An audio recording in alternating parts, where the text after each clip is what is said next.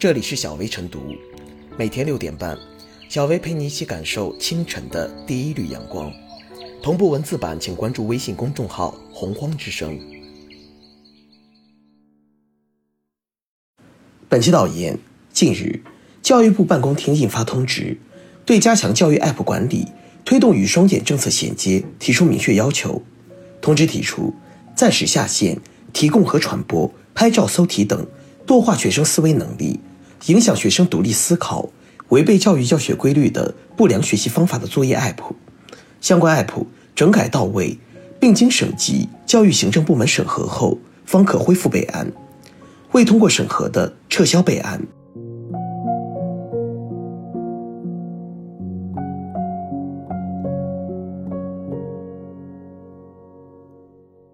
拍照搜题的 App 暂下线，学习没有捷径可走。书山有路勤为径，学海无涯苦作舟。这条格言道出了学习的真谛。就学习的科学逻辑而言，破解题目的过程是对所学知识的实弹演练，其结果可用于检验学生知识掌握的情况。这个过程一定是不轻松的，但却无比重要，因为通过问与答，学生的知识储备完成了从入眼到入脑的完整体系。然而，一些作业 App。题目一拍就能出答案，学生不用思考便可轻松完成作业，不利于其对知识的消化吸收。是诲人不倦还是毁人不倦？拍照搜题等作业 app 看似是给答案按下了快进键，却也忽略了学习应有的苦心孤诣。没有答题的头脑风暴，哪来答案的水落石出？倘若靠拍照解决问题变得习以为常，试问考场信不信这套行为准则？双减之下，减的可不是思考问题的能力。教育是关乎国家发展的千秋大业，任何一个细节都要经得起考验。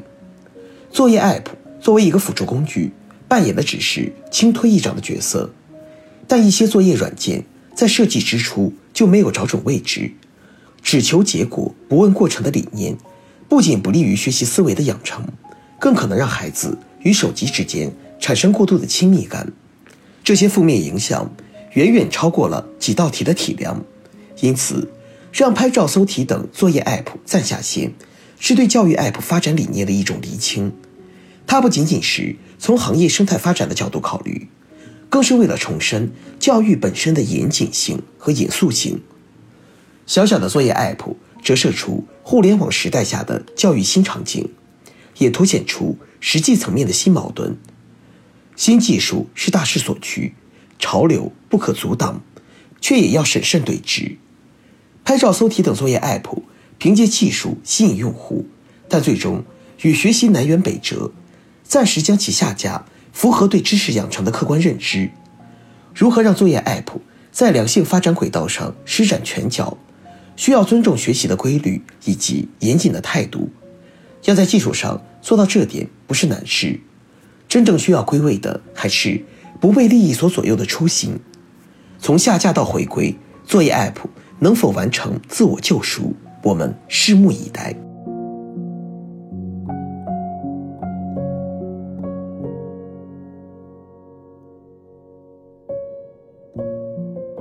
谨防拍照搜题类 App 成偷懒帮凶。拍照搜题起源于 AI 答疑，其本质。就是用户对题目进行拍照后，系统利用已有的题库给出答案。由于可以减轻工作量，提升教辅效率，拍照搜题类 App 近年来颇受一些老师和家长青睐，也成了资本竞相追逐的风口。在手机应用商店搜索“答案”等关键词，便会出现上百家相关 App。然而，有了这类 App 后，一些学生在做作业时便变懒了。直接用手机搜出答案，照搬照抄。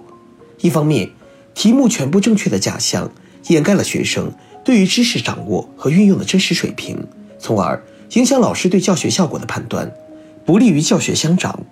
另一方面，过度使用拍照搜题，可能导致学生的思维因得不到锻炼而钝化。现实中，甚至有学生对此类 App 产生依赖，铤而走险将相关设备带入考场。今年以来，有关部门开始全面叫停拍照搜题类 app。七月二十四日，中办、国办印发《关于进一步减轻义务教育阶段学生作业负担和校外培训负担的意见》，明确要求，线上培训机构不得提供和传播拍照、搜题等弱化学生思维能力、影响学生独立思考、违背教育教学规律的不良学习方法。随后，四川等地市场监管部门发布校外培训机构广告提示。明确了不得制作、发布含有拍照、搜题等不良学习方法的相关内容的培训广告。如今，教育部的上述要求是对相关整治的进一步落实。事实上，拍照、搜题类 App 并没有原罪，关键是如何正确使用，扬长避短。教育部的上述通知也是要求整改到位，经审核后方可恢复备案。如何整改显然是个问题，比如。是否可以借鉴短视频、游戏平台的做法，在实行实名认证的基础上，在时长、功能等方面对学生的使用行为进行规范，根据题目难易程度进行分类。简单的题目不显示答案，复杂的题目先给出思路，让学生自主解题，倒逼学生动脑思考。对学生用户每天的使用时长、搜题数量予以限制。避免其产生惰性，过度依赖外界工具。同时，广大家长要正确对待和使用拍照搜题的 app，尽可能多和孩子一起思考，引导帮助孩子体会冥思苦想，然后豁然开朗的喜悦，而非一味将孩子推给手机。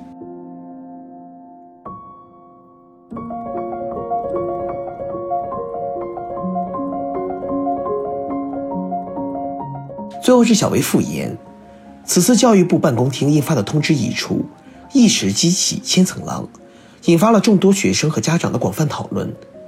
拍照搜题类 app 盛行之下，学生们过度借助 app 来解疑答惑，表面看来是在使用工具提高学习效率，实则不再需要绞尽脑汁独立思考，只要拍张照片就可以看到完整答案，学习的效果可想而知。